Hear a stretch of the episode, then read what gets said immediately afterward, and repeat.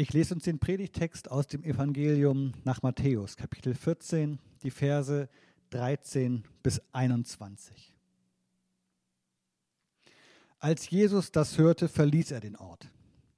Er fuhr mit dem Boot zu einer abgelegenen Stelle, um allein zu sein. Die Volksmenge hörte davon. Die Menschen kamen auf dem Landweg aus den umliegenden Städten herbei. Als Jesus ausstieg, sah er die große Volksmenge und bekam Mitleid mit den Menschen und er heilte die Kranken unter ihnen. Als es dunkel wurde, kamen seine Jünger zu ihm und sagten, es ist eine einsame Gegend hier und es ist schon sehr spät. Lass doch die Volksmenge gehen, dann können die Leute in die Dörfer ziehen und sich etwas zu essen kaufen. Aber Jesus sagte zu ihnen, Sie brauchen nicht wegzugehen, gebt ihr ihnen etwas zu essen.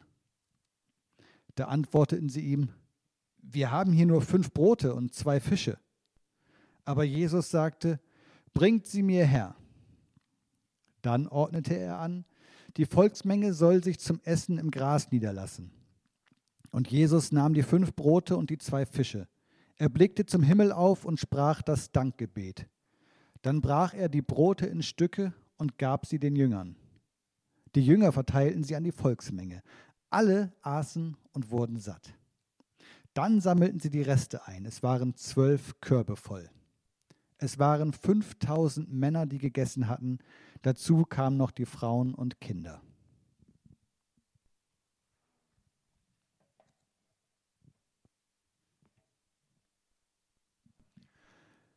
Liebe Gemeinde, liebe Zuhörerinnen und Zuhörer da draußen, meine allererste Reaktion beim Lesen dieses Textes war eine, die ich so in dieser Art noch nie gehabt habe bei diesem Text. Mir ist direkt zu Beginn ein Wort ins Auge gestochen, das ich ganz neu wahrgenommen habe. Und zwar das Wort oder die, die, die Worte eine große Volksmenge. Mein erster Gedanke beim Lesen, der mir durch den Kopf schoss, war, das hätten die heute gar nicht gedurft. So viele Menschen an einem Ort, die zusammenkommen und dann reichen ja noch Lebensmittel herum, die durch was weiß ich wie viele Hände gehen, wenn man sich dabei nicht mal mit irgendwas ansteckt. Das habe ich gedacht. Den Gedanken einer Virusübertragung bei der Speisung der 5000, den habe ich vorher noch nie gehabt. Du vielleicht bisher auch noch nicht. Mir ist dadurch was klar geworden, nochmal neu wieder klar geworden. Wir lesen die Bibel immer aus unserer jeweiligen Situation heraus, in der wir jetzt gerade stecken. Unser Leben jetzt gerade prägt die Art und Weise, wie wir die Bibel lesen, was wir da wahrnehmen und manchmal, was uns da ins Auge springt. Da sprechen uns manchmal Texte an, weil sie gerade in unsere Zeit hinein etwas zu sagen haben. Und manch anderes Mal hat ein Bibeltext vielleicht eher so eine ganz allgemeine Botschaft. Die gilt auch und die stimmt auch und die ist richtig, aber halt eher so was Allgemeines. Ich finde, auf den Text, den ich uns jetzt gerade gelesen habe, die Speisung der 5000 trifft beides zu. Er hat eine ganz allgemeine Botschaft, aber eben eine, die uns gerade jetzt besonders ansprechen kann. Und zwar nicht nur, weil dort mehr als zwei Personen zusammenkommen. Nein, eine ganze Menschenmenge kommt zusammen, eine Volksmenge. Die Menschen strömen zu Jesus. Er hat sie nicht zu sich gerufen. Er hat keine Veranstaltung ausgerufen, die die Leute dazu eingeladen hätte, zu ihm zu kommen. An dieser Stelle ist das keine allgemeingültige Aussage. Jesus hätte die Menschen nicht zu sich gerufen. Er ruft natürlich schon alle Menschen zu sich. Aber in dieser konkreten Situation hat er gerade nicht vorgehabt, eine große Massenveranstaltung abzuhalten. Eigentlich wollte Jesus auch mal ein bisschen für sich sein. Und darum fährt er also mit dem Boot ganz absichtlich zu einer Stelle, die abgelegen liegt, wo er also nicht damit rechnen muss, Menschen zu begegnen, wo keiner zufällig so vorbeikommt und schon gar nicht irgendeine Volksmenge. Aber die Menschen hören davon, dass Jesus dahin fährt und sie kommen zu ihm aus den umliegenden Dörfern, strömen sie dahin, da wo er nun mal jetzt gerade ist. Sein Plan, mal wieder etwas für sich allein zu sein, Der ging also schief. Wir lesen an manchen Stellen davon, wie Jesus sich ganz bewusst zurückzieht, um mal mit den Jüngern zu reden oder auch um zu beten. Jetzt gerade hat es also nicht geklappt. Und obwohl man hier jetzt also nicht sagen könnte, die Menschen, die kamen für Jesus und die Jünger gerade wie gerufen, im Gegenteil eigentlich, weist Jesus sie nicht ab. Er schickt sie nicht wieder weg, sondern er sieht die Menschen, die da zu ihm kommen, er nimmt sie wahr und sie bewegen sein Herz. Wir sehen hier, wie Jesus den Menschen zugewandt ist. Wie er nicht genervt ist und sie wieder wegschickt, sondern wie er voll Mitgefühl ist für alle, die da zu ihm kommen. Er nimmt sich ihre an. Er heilt ihre Kranken. Er nimmt jeden Einzelnen wahr, so gut das geht. Nicht nur mal eben schnell. Nicht husch, husch, na gut, ich kümmere mich um euch, damit ich dann tatsächlich für mich sein kann. Eigentlich will ich euch loswerden. Nein, er wendet sich ihnen wirklich zu. Und im weiteren Verlauf sehen wir ja, dass Jesus sich dann sogar seinen Jüngern gegenüber dafür einsetzt, dass die Menschen da bleiben sollen. Ich bin überzeugt, dass wir durch das, wie Jesus spricht, wie Jesus handelt, etwas von Gott erkennen, und zwar das Wesen Gottes. Und zwar nicht nur hier, sondern immer. Durch Jesus erkennen wir Gott, durch den Sohn sehen wir den Vater. Und jetzt hier in dieser konkreten Situation sehen wir und erkennen, jeder kann immer zu Gott kommen. Bei ihm ist jeder immer willkommen. Keiner wird abgewiesen. Wir gehen ihm nicht auf den Keks. Nein, wenn wir zu ihm kommen, dann ist er für uns da.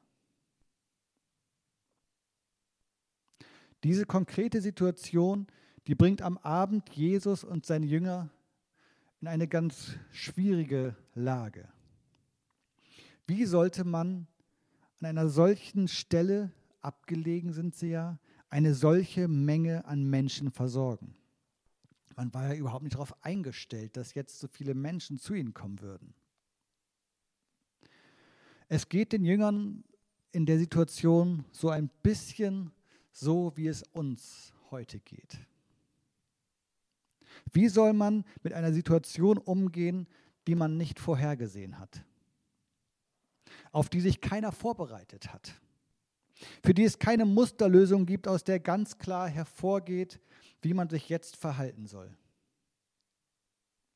Auch wir erleben das gerade ganz konkret.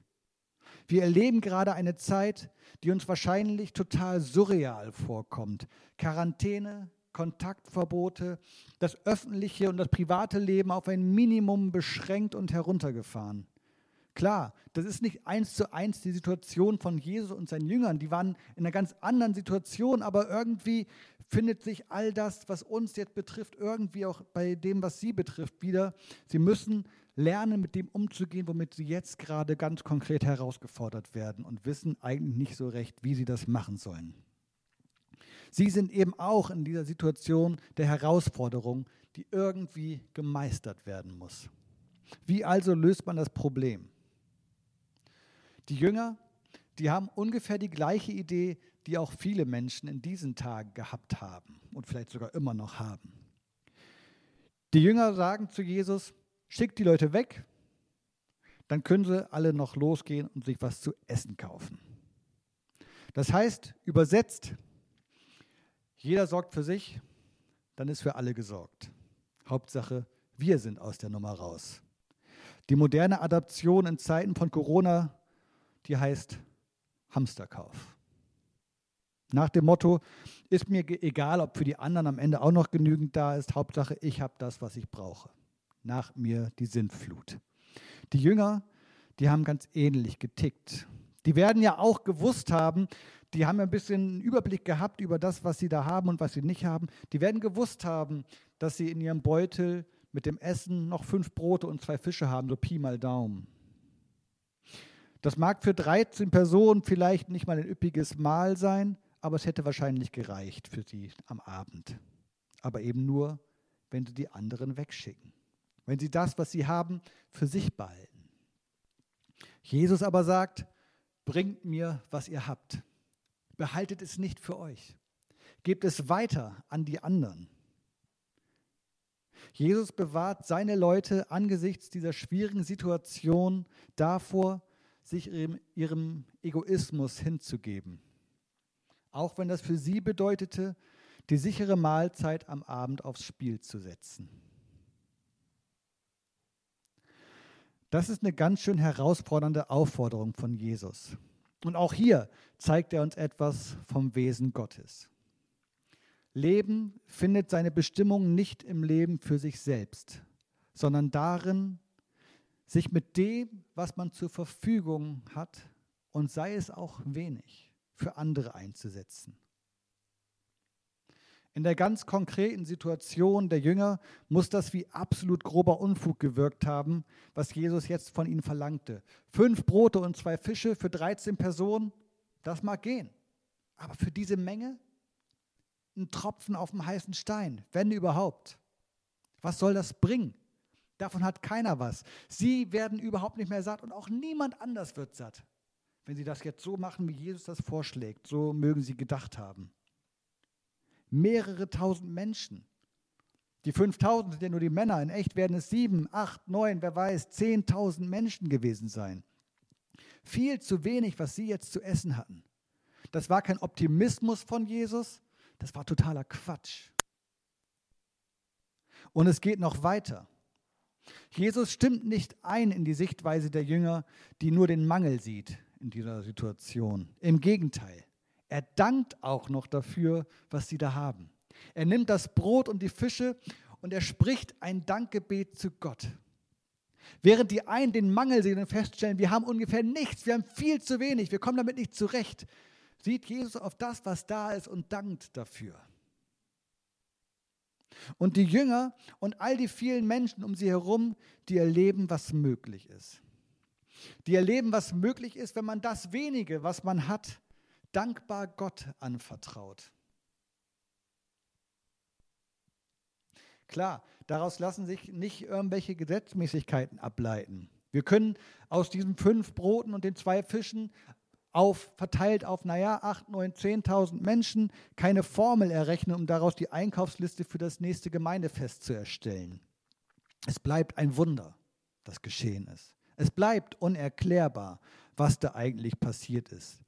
Wie es geschehen konnte, dass aus dem Abendessen für 13 so viel wurde, dass am Ende sogar noch etwas übrig geblieben ist. Aber Jesus hat gezeigt, das, was ihr für viel zu wenig haltet, kann mehr als genug sein, wenn ihr es vertrauensvoll Gottes Wirken zur Verfügung stellt. Letztendlich hat Jesus seinen Jüngern gezeigt, was Glaube wirklich ist. Sich nicht auf eigene Sicherheiten verlassen, sondern diese Sicherheit aufzugeben und Gott zu vertrauen. Und Gott hat sie erleben lassen, dieses Vertrauen wird nicht enttäuscht. Euer Opfer für die anderen ist euch nicht zum Schaden gewesen. Jeder Jünger hatte hinterher noch einen Korb voll für sich. Zwölf Körbe waren es, die übrig waren. Mehr als jeder einzelne von ihnen vorher hatte. Wie beschämend muss das gewesen sein für alle, die vorher alles für sich behalten wollten. Und wir heute? Wir stehen wahrscheinlich auch gerade da und haben mehr Fragen als Antworten. Wer weiß schon jetzt gerade, wie es wird. Wir können überhaupt gar nicht abblicken, was die nächsten ein, zwei Wochen passiert. Ständig ändert sich alles. Und wann es dann letztlich alles wieder wird. Im Augenblick jedenfalls sind wir dazu herausgefordert, die gegenwärtige Lage, wie sie jetzt nun mal gerade ist, zu gestalten. Für die Jünger war klar, die Leute brauchen was zu essen. Das war das, was gestaltet werden musste. Was brauchen wir denn jetzt? Was ist denn jetzt gerade für uns wichtig in unserer Situation? Klar, ich kann ein paar Beispiele aufzählen, ich kann es euch sagen, oder zumindest das, was ich davon halte, was jetzt notwendig ist. Ich möchte das aber nicht tun. Ich möchte euch lieber dazu herausfordern, schaut in euer eigenes Umfeld. Versucht doch mal wahrzunehmen, was die Menschen bei euch brauchen in eurer Straße, in eurem Dorf, in eurer Stadt. so gut das eben gerade geht in Quarantäne. Versucht mal wahrzunehmen, was ist jetzt gerade für Menschen wichtig? Woran mangelt es? Was brauchen sie jetzt gerade?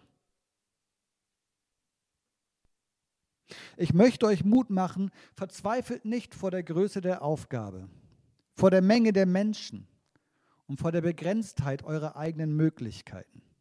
Schaut nicht auf das, was ihr nicht habt. Seid vielmehr dankbar für das, was ihr habt und habt den Mut, es einzubringen, es zu teilen, es weiterzugeben. Haltet es nicht zurück. Widersteht der Versuchung, in schweren Zeiten zuallererst für euch selber zu sorgen.